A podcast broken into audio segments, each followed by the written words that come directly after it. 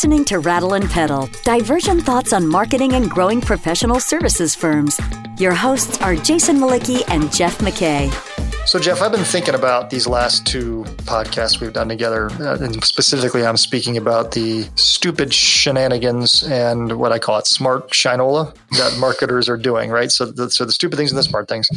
And I feel like we've sort of just taken our listeners on what I'll call a little bit of an emotional roller coaster ride, at least some of them. And I describe that roller coaster ride as you know, the trough of the roller coaster is the stupid stuff. You know, it's sort of like you're commiserating this feeling. If you're stuck doing these things, it's sort of, you know, negative to be told that they're not good uses of your time. Or maybe you already knew they weren't good uses of your time and you're, and you're sort of commiserating that, yeah, I'm stuck doing these things. And then the smart stuff is sort of like this, this vision of a better place. Um, but I feel like we sort of just left listeners hanging out right there, right? Like this idea that okay, things aren't so good. Things could be better, but how do I get there? So, this episode or this conversation, I, I, think we should talk about climbing the mountain. So, sort of climbing from that trough to that peak or that apex and give people some very specific advice on on how maybe to go about doing that. So, are you game to go on that ride on the roller coaster? I am. And I think it's an important one given how many downloads of the infographic followed our followed our conversation. So I think people are like, "Hey, I want to stop this stupid stuff and start doing smart stuff." Well, there's that old idiom, you know, "Misery loves company," and and I, I think to some extent that that stupid stuff falls into that trap a little times. So people love to kind of say, "Oh man, someone can relate to this frustration I'm feeling," but let's you know try to flip that and, and get them to the better place. So I want to take a step back because if anyone's Do you ever trip and bump into the wall? Because you want to take a step back before we before we do every episode. I I know. I I, I have my little picadillos. There's no doubt about it. Anyway, go ahead. I'm sorry. I've been working on them for years, and my wife is coaching me as well. So I hope, I hope to correct so many of my shortcomings before I die marketing professional services for our listeners who are marketers and are in these tough roles and doing stupid stuff and s- smart stuff. Over the years, I have come to appreciate that the head of marketing in a professional services industry has to be one of the toughest marketing jobs around.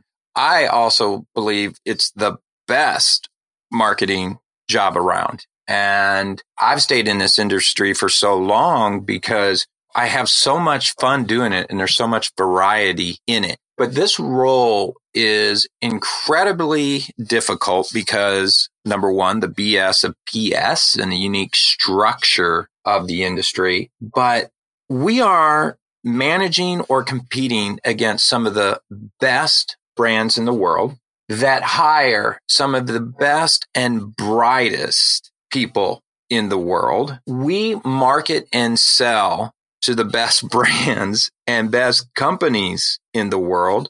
We market and sell to the highest levels within those best companies and brands around the world who hire some of the best people. And on top of all of that, we're selling these incredibly complex solutions that are essentially air I mean, they're all mm. intangible solving some of the biggest problems in the business world. I mean, think about that. That is a steep climb, a steep climb. That's not selling new and improved toothpaste. It's a tough job. It's a fun job. So I think our listeners should take heart. Take heart. Those are really valid things to start and frame this conversation because it's good to kind of step back and just reflect on why are you doing what you're doing? And even when you are frustrated and, and you maybe are feeling like it's not going the way you want it to go that in the big picture you're, you're working you know towards a greater good in a really really great place to be and so I, I couldn't agree with you more let's dive into this a little bit. I know I, I, told you kind of leading into this that I had been thinking about this since we did that last episode. And I was trying to sort of put myself in the shoes of that frustrated marketer, as I will call it, and say, if I were in that seat and I was sort of, you know, stuck doing a lot of these things that we've framed as not stu- as somewhat stupid, and I wanted to start doing some smart things. What are the things that I would do? And I made a short list. And these, these are the things that I would do if I were in that shoe, in those shoes. In a lot of ways, these are things that I also look for my people to do in our agency, right? They're expectations I set for them in our work just in general. So you want to dive into that, you know, that list a little bit? I wait with bated breath to hear the great thinking of Jason Mlicki. Uh, well, you know, a lot of people do. No, so the, the first one, the first one is I call it act above your pay grade, and in, in a way, this draws from the podcast we did, and, and you're thinking obviously on on how to manage high potential talent. And there's a lot of times I believe that the leaders of a firm don't even recognize necessarily that they're putting the marketer into the box and the marketer just needs to start behaving differently and so needs to start just acting as though they've been given authority to operate in the ways that the smart marketer does and just start behaving that way so i don't even know specifically what i mean by that you know off the list per se but it's just sort of like picking off one of those things on the smart marketers list that you don't really necessarily have scope to do within your job description and just doing it anyway or behaving as if you have the permission to do that. That's my number one. I think that's a good one. It has elements of fake it till you make it. um, but I think it is a good one. And it's why I lay out those expectations for the people on my team, you know, act like the title above you. I would add to that this goal for people. Fake it till you make it doesn't really work. The goal of acting above your pay grade is to get on equal footing with the other leaders in the firm. And you're going to have an inherent hurdle in that you're probably not going to have the professional certification that a CPA or lawyer or architect or some other consultant's going to have. So you're going to be immediately discounted for not having that credibility. So the goal in getting on equal footing with them is to understand the business better than they do. Yeah. And that doesn't mean every technical dimension, but it means understanding the market better. Correct. And I would argue the economics better of the situation. Yes. You know, yes. it's how do we make money and how could we make more money or better money or better margin or whatever. I'll piggyback on something you said on the fake it till you make it thing. The implicit assumption I sort of made when I approached this was that the marketer in this spot is a frustrated one that sort of has the capabilities necessary to be functioning, you know, in the smart space, but for whatever reason is being bound into the stupid space. And so to your point, there could be some learning and training that needs to happen for someone that wants to get to this other side of this list if they don't feel that they've got the business understanding or the business acumen that we're describing right here, right? You know, if some of the things we're describing, you know, you're sitting there thinking to yourself, I don't even know what that means. Well, then, yeah, you can't just fake that. You have to go do some heavy lifting and learn that and get some new skills and new education, right? Yes. And I would suggest three things for people to move that very quickly. Yeah. First thing, if you have not read it, your first step is to read How to Manage the Professional Service Firm by David Maister.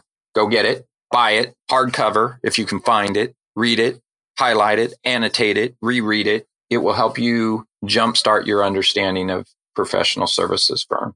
Second thing, get a subscription to the Wall Street Journal. Read it. Uh, snooze.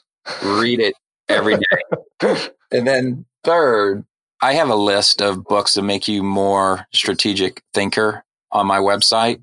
Read those books. There's other lists out there, but you got to read to get smarter. And it's that cumulative knowledge that's going to give you the credibility and put you on equal footing intellectually with the others. Yeah, it's funny. There's a there's a constant refrain in our economy, and you know, you we talked about this. We had a podcast on this about you know how people don't read, people don't read. I still dismiss that only in the sense of the senior leaders in companies everywhere are voracious readers, and they probably are always going to be voracious readers, consumers of thinking. And if you want to go have conversations with them, you need to be as well read or you know as they are. Okay, so my second item on my list was this idea of ask for forgiveness rather than permission. And this to me is, is all about taking sort of measured risk. It's sort of just you know what? I'm going to put my neck out here and I'm just going to try something. And it doesn't have to be a huge thing, but it's going to be something small and then just see what happens. Right. I know, at least for me, as a business owner, as an agency owner, I value that skill highly in our team. People that just are willing to put their neck out there and try something without knowing whether it's going to work or not. And then come to me and say, Hey, Jason, I tried this and it didn't go so well, or it went exceptionally well. Could we scale this? I, I love that. And my sense is that most senior leaders uh, fall into that court, at least the good ones. At least the good ones. At least the good ones do. Yeah. If your firm penalizes failure, that's going to be difficult for you to do. But if your firm penalizes failure, get out of that firm. That's yeah. a horrific place to be in any role. I mean, it's a telltale sign that you're Sisyphus rolling a stone up a mountain and you're never going to get there. When we say penalize failure in this context, what do we mean? It could get you fired. It could get you demoted. It could get you publicly lambasted. It could really kill your credibility you'd be in an environment that's not a learning one. I think that's what I mean. Okay. No, the reason I bring it up is because, as you know, the next thing on my list is this notion of be okay getting slapped on the wrist. And what I mean by that is that there are going to be instances when you try that thing and it fails and you're going to get slapped on the wrist. And I think you need to be okay with that. And what I mean by that is, to your point, you shouldn't be publicly lambasted for trying something and failing. Like you shouldn't mm-hmm. be ridiculed and criticized and, you know, said, well, that was a stupid thing to do or anything along those lines. But you also have to recognize there are going to be times when inadvertently a senior leader is going to be a little bit uncomfortable and they're going to look at that thing you just tried and say, you know, I wish you wouldn't have tried that right now, or I don't understand the thinking, or why did you do that? And, and it's going to feel like they're attacking you, but on some level, they might just be saying, well, the timing on that wasn't real good, or I wish you'd have thought that through a little differently or approached it a little differently. And it's not that they're saying, no, don't do that. They're just saying, maybe that we shouldn't have done that right now, or we don't want to do that right now for whatever reason and it's not necessarily intended to be a public humiliation and a don't try new things. It's more of a, I'm not sure that was the right thing. Next time, let's talk about it together and see if we can find, you know, find a better direction or something along those lines. Uh, does that make any sense? That makes a lot of sense. And it makes me think, you know, you need a wingman when you start taking some, some mm. risks like that. Yeah. That if you don't have a mentor, get a mentor somebody outside your firm where you can say, Hey, I'm thinking about this idea. What do you think? And a mentor can help you uncover any landmines so that you can mitigate any downside risk that may exist. And it's just a safeguard for you. Yeah. Ultimately, is, is always the role of outside advisors and consultants. Not always, but it's one of the central roles, right? Is is someone who is who's objective to the situation who can say, hey, yeah, this makes a ton of sense. This is what you should absolutely do. Even when people in the firm know that is what needs to be done, they're getting that objectivity to get the confidence to do it. So there's probably some of that as well. Mm-hmm. And I agree with you. I, I use the analogy that you take some levered risk, you try something new, and you get punched in the face. You know, people say, you know, that was stupid, and they and they ridicule you. Then yeah, you you need to look some for another another job. That's not healthy. But I know here you know, there, there, are times, and I look back, I can, I'll, I'll, tell us very specific story real briefly. We were when we were building our new website, our creative director wanted to do some some really interactive things with some of the calls to action. And at the time, I said, I, I don't want to do that right now. And months go by, and I, and I sort of forget the conversation. And months go by, and, and I'm doing our talk at Profiting from Thought Leadership 2018, and I and I highlight as best practices some of the things Bain's doing on their site, you know, with interactive calls to action. It's really cool stuff. And he was taken aback because he says, "Well, you know, I suggested we do these same things, you didn't want to do them." And and I laughed. I said, "Well, you know, it's not that I don't want to do them. it was a misinterpretation, right? You know, he took it as he just got punched in the face." To some extent. And the way I was interpreting it was no, it's not that it's a bad idea at all. It's a great idea. It was that I didn't think we were ready. I was like, we have some blocking and tackling we got to get down first. And once we've done that, then let's come back and we'll do some of that stuff. So it's just interesting how that plays out, right? Is that person still working for you? Absolutely. Maybe you should share his or her name with me and I can give him a call and maybe he'd like to work at a really cool place. well, uh, do you know one? You're listening to Rattle and Pedal, divergent thoughts on growing your professional services firm. Your hosts are Jason Mlicki, principal of Rattleback, the marketing agency for professional services firms, and Jeff McKay, former CMO and founder of strategy consultancy Prudent Pedal. If you find this podcast helpful, please help us by telling a friend and rating us on iTunes. Thank you. Now back to Jason and Jeff. I want to add to what you said, and I think this is something I've seen on my teams, in, in myself, in clients, and then in people that just reach out to me because they're blog readers or, you know, I run into at events somewhere. The real key to success around taking that measured risk and the downside of being punched in the face or slapped in the wrist in a in a way that just doesn't feel right for you. If you want to free up the capacity to do your number one, play above your pay grade. Yeah. And this is something I learned when I was uh, buying and negotiating contracts in my family's business is you have to be prepared to walk away. And by being prepared to walk away, that means leave the firm and knowing that you're good enough that you have options to go elsewhere. And when you have that confidence and you're not afraid of losing your job, whether that's, you know, emotionally or financially, reputationally, it is freeing. It's liberating and allows you to take more risks and challenge thinking in your firm. And I don't know that most marketers come to these interactions in that way. I know I didn't when I was coming up through the ranks. But the more experience I got, I was like, hey, I can go get a job elsewhere. So it freed me up. And it, and the interesting thing was I noticed when I started speaking with that confidence of being able to walk away that people started listening to the ideas. Yeah. Because they had more confidence behind them. And your partners want that confidence behind them because to some degree they're taking risk as well alongside you, even though it may not feel like it, but they have reputational and financial risk within the firm if something fails. So they want to see that confidence coming from you. Well, you know, we could do a whole podcast on the power of options, right? Mm-hmm. And that's really what you're describing. You know, it's you're, you're, you're using a fairly classical negotiating strategy, right? Which is making sure that you have an alternative to the option in front of you and applying it to your daily work life. And I think that's a great thing. So I totally agree with you. And I think that for all our listeners, you, you know, well, for, I mean, geez, I think about all our clients. I, I, would want all of our clients and all my people to have that, that confidence because when, like you said, when you're operating from that place of confidence, people are much more receptive to what you have to say. So yeah, I guess I'm saying in a very long winded way. I agree. All right, we got time for probably one more. This was the last thing that came to me, and this is something I've I've done with our people and our team for years. And I describe it as come with solutions. And what I mean by that is that, you know, junior non-strategic people come to a leader with a problem and say, you know, here's a problem we have in the firm, or here's a problem we have in the business, or here's a problem we have in the marketing team or the marketing of our firm, or whatever their problem is. And that's sort of the end of the conversation. It's, I've got this problem. What do I do?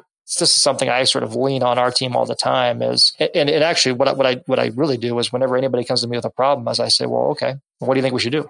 I never ever give an answer. And after doing that enough times, then they realize, oh, I better come to the table with a prepared solution or he's, you know, he's not going to listen to me.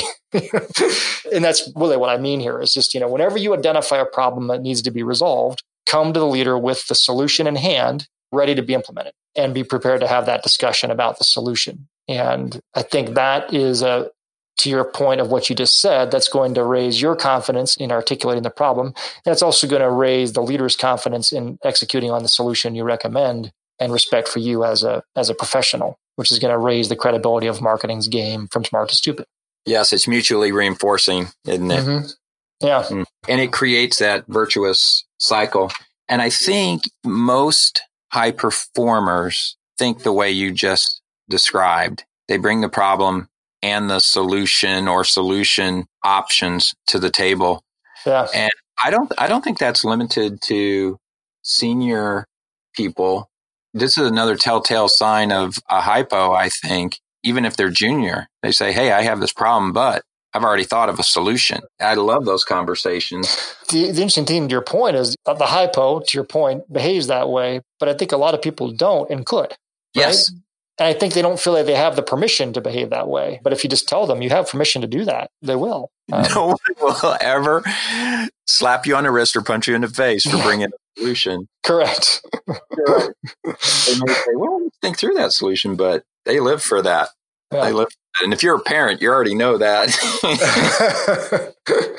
yeah, it's fun. That's interesting, isn't it? I, that's a really interesting thought. Is have mm-hmm. your kids ever come to you with a problem without a solution? They always have a solution already prepared. Usually, they have the solution, and the problem doesn't exist. and then somewhere between childhood and first job, that's lost. Educational system wrings it out of you. But, anyway. All right. Well, why don't you give us some closing thoughts? All of this is rooted in some of your IP. So, how would you wrap this thing up? Let's wrap this up into a pretty bow that says, okay, you're stuck in the trough. You want to get to the, the peak. Do these four things and then you'll get there or whatever. Seven things. You just asked me to simplify the toughest job in, in marketing. In, in my experience, it probably goes something like this. And intuitively, I think I built that into the smart list. The first one of those items were categorized as strategy. And I group strategy. There's two elements to that. The first one is in professional services, you have to have some form of structure because nature abhors a vacuum. If you don't have some form of strategic marketing structure, you're going to be order takers. So you have to have a well thought out structure. When I say structure, I don't mean your marketing operations process for workflow or something like that. I mean strategic thinking about how you have strategic impact. That's why the, the second element on the smart list is ROI. It's a structure to accomplish some end. And if you're in a growth school marketing set, the end is strategic impact. It's ROI. You're moving some big measure and then you work backwards from there with the structure. That means things that engineer out all of this BS of PS that we know is going to, to happen. And we, I, I have all kinds of posts on my website. Jason, I know you have things very similar on some of those topics as well. The second thing, and this is critical, and it goes back to the some of the things that you mentioned at the start, Jason. If you really want to change the conversation and get on equal footing with your partners and practice leaders and really begin to have an impact on how you market strategically, every conversation has to come back to the client. What would a client think of that? How does this benefit our client? How would our client understand that? Does our client really care about that? Or is that something is navel gazing? What proof do you have that the client would really think that was important to them? Partners and consultants, they love their clients. They want to serve their clients. Anything you can do to just keep bringing it back to the client whenever there's an impasse, whenever there's a disagreement about approach, just bring it back to the client. And that single action will go a very long way in moving you from the stupid to the smart, but you have to have a deeper understanding of the client than the consultant or practice leader. Okay. Is that the totality of your list? no, my list goes quite a bit deeper. Oh, thank God. I was kind of getting concerned for you. Okay. if I'm going to move forward, I, am just going to summarize some of what we've talked about and try to bring it home. The first step is really to create structure around what you're doing. You know, really create structure on what you're hoping to achieve for the business. The second thing is to think and talk like a business leader, which really is about bringing everything back to the client. I would say the third thing is to take some measured risk, you know, so pick very strategic points where you can try something new that may succeed or may fail and do that without permission. So ask for forgiveness if it fails, permission if it doesn't. And, and then every time you surface a problem that needs to be addressed in terms of how the firm approaches the market, approaches the client experience, whatever you're doing as a marketer, come darn with a solution. And if you do those four things, you shall find yourself at the apex of that smart things lists in no time at all. Probably like a week, right? Probably a week. Yeah, maybe maybe three days. Yeah, and as Jason Mlicki always says, I'm adding number five. Always Oh, bring data. Oh yeah, oh yeah, yeah. It wouldn't be a conversation with a marketer if you didn't have to drag us into data and numbers, numbers, numbers, numbers. Great. that always helps. All right, man. I enjoyed the conversation. Let's do it again sometime. All right, guys, go move from stupid to smart and enjoy the best job in the world. All right, man. I'll see you, Jeff. Bye, buddy. Thank you for listening to Rattle and Pedal, divergent thoughts on marketing and growing professional services firms. Find content related to this episode at rattleandpedal.com. Rattle and Pedal is also available on iTunes and Stitcher.